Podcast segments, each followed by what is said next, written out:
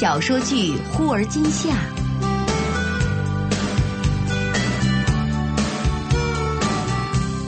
根据明前雨后的同名小说改编。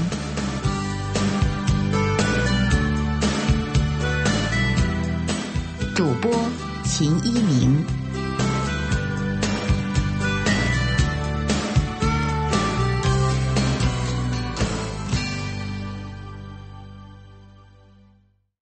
第十二集，何洛想了想，目光却飘向远方。初来乍到的爱情，让你变傻、变笨、变胆小，在他身边不敢呼吸，语无伦次。但如果真的爱了，会很勇敢，不，是非常莽撞，根本不计较后果。总之，完全不是你自己。听完何洛说的，蔡满心松了一口气。唉，还好还好啦，我没有迷失自己的经历。我想，我以后也不会。没有什么比自我更重要的了。何洛不以为然地说：“迟早有一天，这话我也说过。当爱情没来时，说什么都是空谈。”下节课啊，是计算机课。何洛正忙着编写程序，赵成杰忽然在 QQ 上发来消息。这个家伙那是劈头盖脸的就问：“你和张远还在一起吗？”何洛呀，看见这个问题一下子就懵了，他不知道怎么回答。他并没有告诉老同桌冬天发生的事儿，于是呢就支支吾吾起来。嗯嗯，哦，还是老样子。我连续几天看到他和同一个漂亮美眉吃饭，我逗他，我说：“你给我点折口费，否则啊，我就告诉何洛。”他就告诉我说：“哦，俺们已经分手了。”看到赵成杰这么说，这个何洛呀，那是狠狠的敲着键盘。你都知道了，还来问我？这难道不是你提出来的吗？他们都猜你去了北京，便看不起留在省大的我们了。我们的河洛公主此时那真是哑巴吃黄连，有苦难言呐。但是她还是回复给对方一个笑脸。为什么不猜是他喜新厌旧，嫌我不够漂亮？赵成杰沉默良久，头像才开始闪动。早先喜欢他的漂亮女生还少吗？怎么会是他提出来的呢？他那么爱你，那时候还站了二十多个小时去北京看你呢。这个时候，机房的老师催促着：“哎，快快快，下机了，下机了！大家赶紧存盘。那那那那边女同学，快走了，快走了，马上断电。”同学们都在忙碌着关机、收拾东西，何洛却不敢回头，他肩膀耸动着。这个时候的何洛已经是泪流满面。出了机房，何洛便在午夜的大街上游荡，洒了一路的眼泪。半夜，他回到寝室，写了一封长信，主要内容啊，就是追溯他和张远在一起的点点滴滴。当我提起笔来，眼泪就忍不住涌出来，哽住呼吸。你还记得吗？女篮训练时，你捉住我的手掌；我牙疼时，你推荐的牙医。你吃过我的棒棒糖，说酸的牙都倒了。你借了一辆除了车铃不响哪儿都响的破自行车，吹着口哨带我去兜风。你一天给我写四封信，你站了二十多个小时风尘仆仆的来看我。你叫我野蛮丫头，你说，何洛，我记你一辈子。但你说放手就放手了，你有没有想过？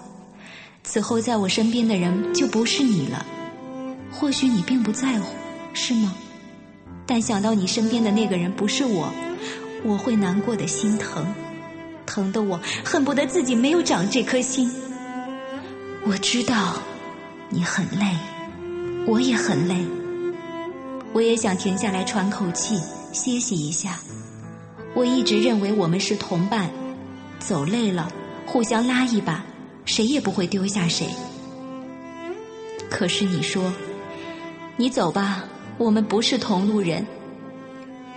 我们的感情是彼此的负担吗？他一气儿写下来，写完后再看自己的信，语气卑微。他可以冷静地说出分手，没有争吵，没有犹疑，定然是经过深思熟虑的。又怎么会是一封信能够挽回？何洛摇了摇头，把信锁进了抽屉。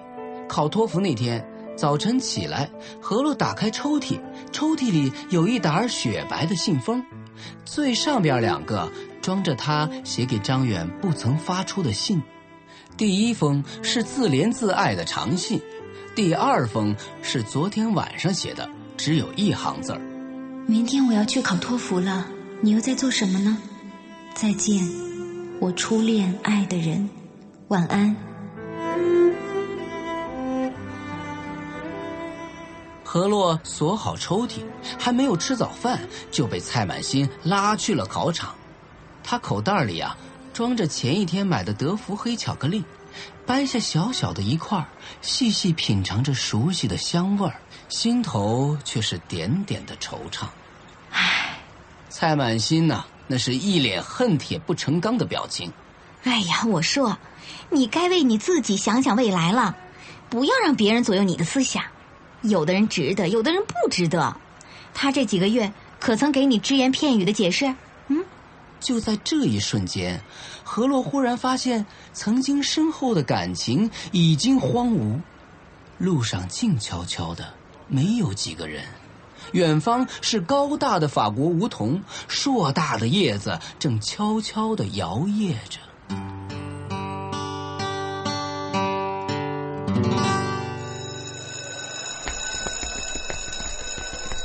何洛刚从考场出来，沈烈跑来，一把抢走他的书包。嗨，周六下午不要去图书馆了，来看我们话剧社的彩排吧。这次的选材啊，改编自《安提戈涅》，古希腊悲剧。你能不能请你舅舅来给我提供一点意见？要是有他把关的话，我们参赛的胜算可能还会大一些。何洛很惊讶，什么比赛？还有，你什么时候参加了话剧社？几所高校联评，你当然不知道我这些小事儿了。哦，何洛笑笑，不再说话。你知道我为什么要参加话剧社吗？因为啊，有接触女生的机会。哎，平时女孩子们一个个心高气傲的，特别难相处。等到演话剧，就积极主动的扑上来，握住我的手，水汪汪的大眼睛看着我，喊着：“啊，亲爱的！”他顿了顿，见何洛津津有味的听着，继续说：“那女孩子握着我的手，喊。”啊亲爱的爸爸，何洛顿时笑了起来。好好，我答应了。排练完后啊，何洛的舅舅洛大使对剧本啊那是赞不绝口，还兴致勃勃地说可以去指导同学们彩排。剧本呢是蔡满新改写的，这一老一小那是一见如故。排练后又讨论起。安提格涅所涉及的法律与伦理之间的冲突，不知不觉已经到了晚饭的时间。洛大使说：“孩子们都饿坏了吧？这顿饭我做东，咱们边吃边聊。”沈烈一直在旁边忙道具，弄出了一身的汗。这个时候啊，这小子花着脸跑过来：“舅舅，给您添这么大麻烦，怎么还能让您请客呢？”听了这话，蔡满心瞥了沈烈一眼：“喂。”不要套近乎了，分明是何洛的舅舅，怎么成了你舅舅了？叫洛老师或者洛大使啊？何洛脸都红了，沈烈连忙摆手：“你你，我紧张还不行？头一次见到副部级的大官，说说说说说都不会话了。”骆大使缓缓的点头，笑得颇有深意：“ 大家都是洛洛的好朋友。”一样叫我舅舅也没有关系啊。隔了几天，何洛去舅舅家吃饭，舅妈笑着对他说：“听你舅舅说，有个姓沈的男孩子在追你。”何洛吃着黄焖鱼，险些被刺哽住。嗯，哪有的事情，我都没听说。舅舅是怎么知道的？我这三十年的外交官是白做的吗？察言观色，揣测别人的潜台词。你们这些小毛猴，可翻不出我的手掌心儿。沈烈的关心，何洛不是没有感觉。他每次想到这个问题，就习惯性的躲避。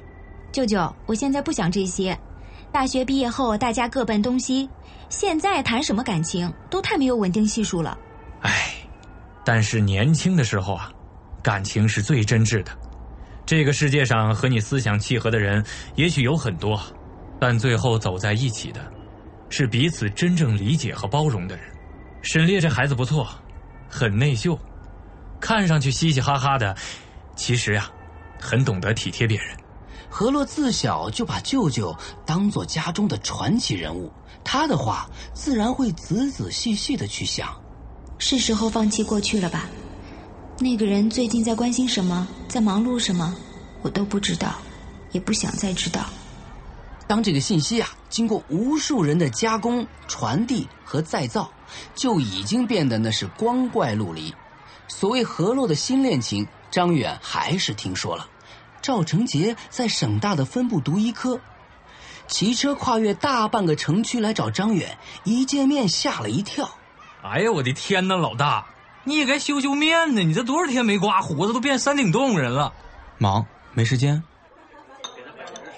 赵成杰拉着他到校外的小饭馆坐下，随便点了两个菜。这吃点饭总有时间吧？等菜的时候，张远从兜里摸出一包烟和打火机递过去。要吗？赵成杰连忙推辞。啊，行行行，别别别，还你自个儿来吧。张远也不多说话，兀自点了一支。看到赵成杰勉强着掩饰问询的目光，笑笑说：“最近总熬夜，提提神。”赵成杰安慰张远：“女人的事情过去了就过去吧。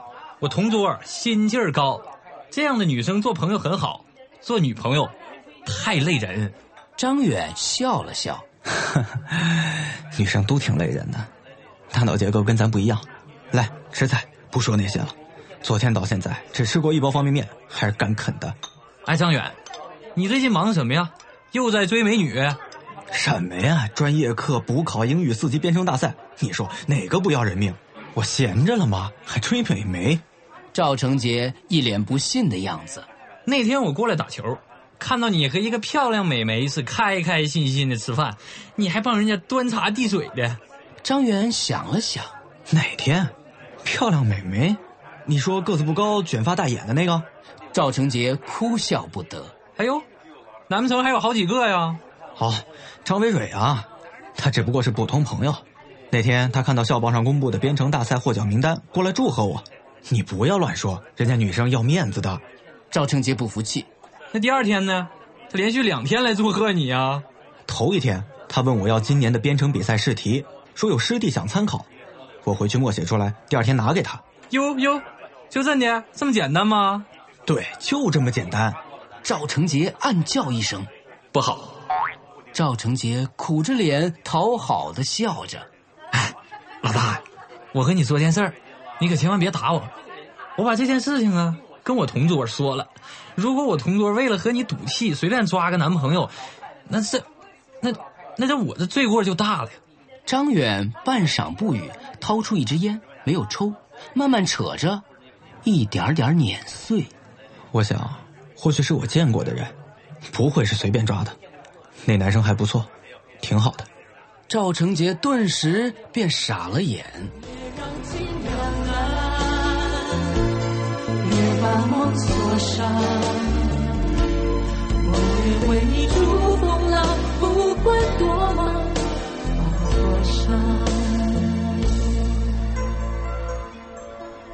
快到期末的时候，学校组织献血，学校和系里啊一共发了四百元的补助，每人二斤红枣，食堂里呢还有免费的鸡汤，又给了大家三天额外的假期。周心妍嚷嚷着说：“哈哈，又有时间又有钱，可以去泰山了。”听到周心妍的雄心壮志，叶芝笑起来。如果你要是昏倒在泰山上，姜志尧可没有办法送你去校医院啊。这个姜志尧啊，是周心妍的男友。定向越野赛的时候啊，对他是冷嘲热讽。后来呢，却积极主动的把受伤的周心妍送去了校医院，又每天骑车带她上下课。这一来二去，两个人呢是吵吵闹闹、嘻嘻哈哈，在一起也一年多了。姜志尧此刻却板着脸。听他叫的欢，就数他运动少，血管细。刚才医生扎了两针都没找到血管，整个大厅就听他吱哇乱叫。周心妍挥了挥拳头，怎么不服啊？你看看人家沈烈，一早背着保温瓶，刚献了血就去食堂打鸡汤回来给我们寝室。你学学人家。江志尧斜眼看沈烈，不怀好意的笑：“嘿嘿，臭小子啊，连我们自己寝室都没有，却打给你们。”沈烈一脸的坦然。打给女生寝室怎么了？咱们本来就男多女少。哎，再说了，打给你们，用保温瓶能够吗？来一洒水车还成？找借口吧你！这个雷锋当初那么想去看篮球赛，却还把自己的工作卡让给某位女同学，原来早有预谋啊！周心言打断了姜志尧的揭短：“你的心意呀，我们领了。不过幸亏你预备着保温瓶，要何洛出来，且等呢。”沈丽一听这话就急了：“他怎么了？不是也找不着血管吧？”周心言眨眨眼：“你自己去看喽。”沈烈三步并作两步就跑进了大厅，看何洛正坐在椅子上揉着太阳穴，满面的倦容，不禁有些担心：“怎么了？头晕吗？我去给你拿点糖水。”何洛摆摆手：“没事儿，刚才有个男生晕血，那么大个子，两眼一翻，扑通一声就倒了。”啊！我们好几个人累出一身汗，才把他扶到一边去。沈烈努努嘴儿，那你还不赶紧回去歇着，逞强？哎，你怎么又加入红十字协会了？还报了暑假的 GRE 班？你想要忙死呀？何洛微微一笑，死不了。哎，我只希望你做的事情是你自己真正喜欢，能让自己真正开心的。我很久都没有看到你笑得那么开心了。何洛歪着头想了一会儿，哪么开心？沈烈忍住没说，但心里还是有一个答案。张远来北京的那年，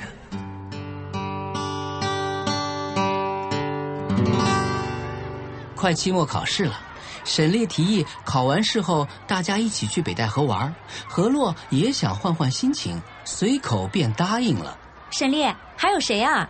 哦，还有周心妍、姜志尧。啊，都是情侣啊？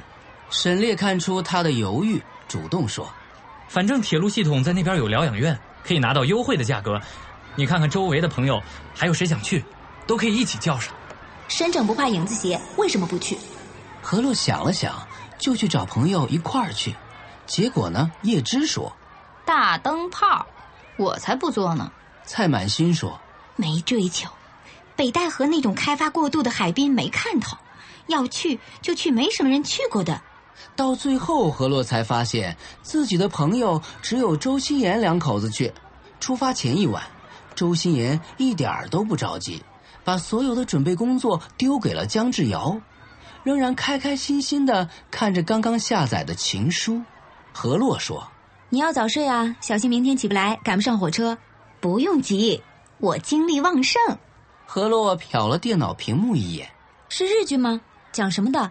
名字不错。”周心言依旧一动不动，一边看着屏幕一边回答：“嗯，主题就是追忆似水年华，一段夭折的早恋。”这个时候，旁边的叶芝插嘴了：“两个人彼此都没有开始，怎么算夭折？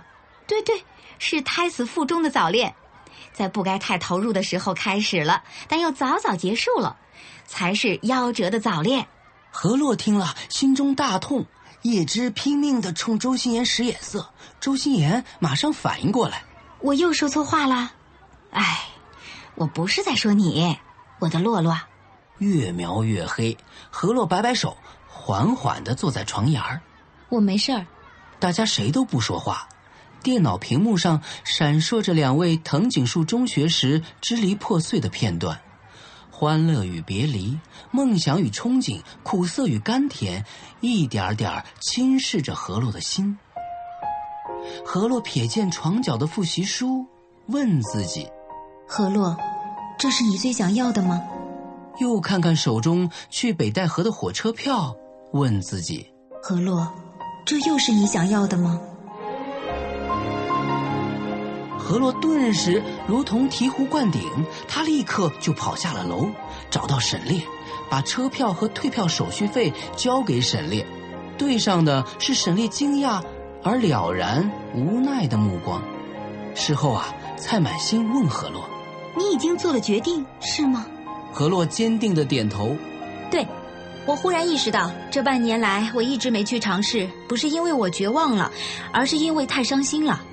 好在我还年轻，恢复得快，还能承受打击。我想我还能投入更多的沉没成本。蔡满心在一旁仔细的推敲着。何洛，你自己都说了忘不了他，是因为忘不了纯真的高中时代。或许，是你不甘心他先放手呢？不甘心也好，怀念高中也好。沉没成本已经太多也好，无论什么原因，现在的结果都一样。何洛数着手指，然后攥了起来。那就是我能想到要一起过一辈子的人，只有他。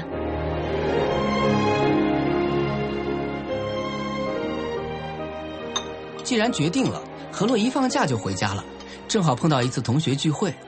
坐在高中同学聚会的饭店里，何洛有些局促不安。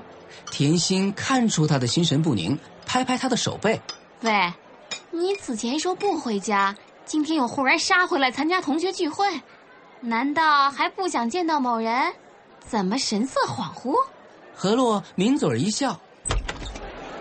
正在这个时候，包厢的门被推开了，大厅嘈杂的人声涌入，一个熟悉而又疲惫的声音传来：“兄弟们来得早啊！”何洛忍不住回头，只见一个女孩子的笑脸从张远背后探出，大大方方的冲大家摆手：“不介意我一起来吧？”怎么是他？甜心说的大声。张远望过来，看见何洛，不禁一怔。何洛转身握了握甜心的手：“吃菜，与我们无关。”甜心依然在皱着眉，努力的回忆着：“他叫什么来着？”那个小丫头，贼心不死的那个，郑清音。您刚才收听到的是小说剧《忽而今夏》，本书内容由北京阅读记文化有限责任公司友情提供。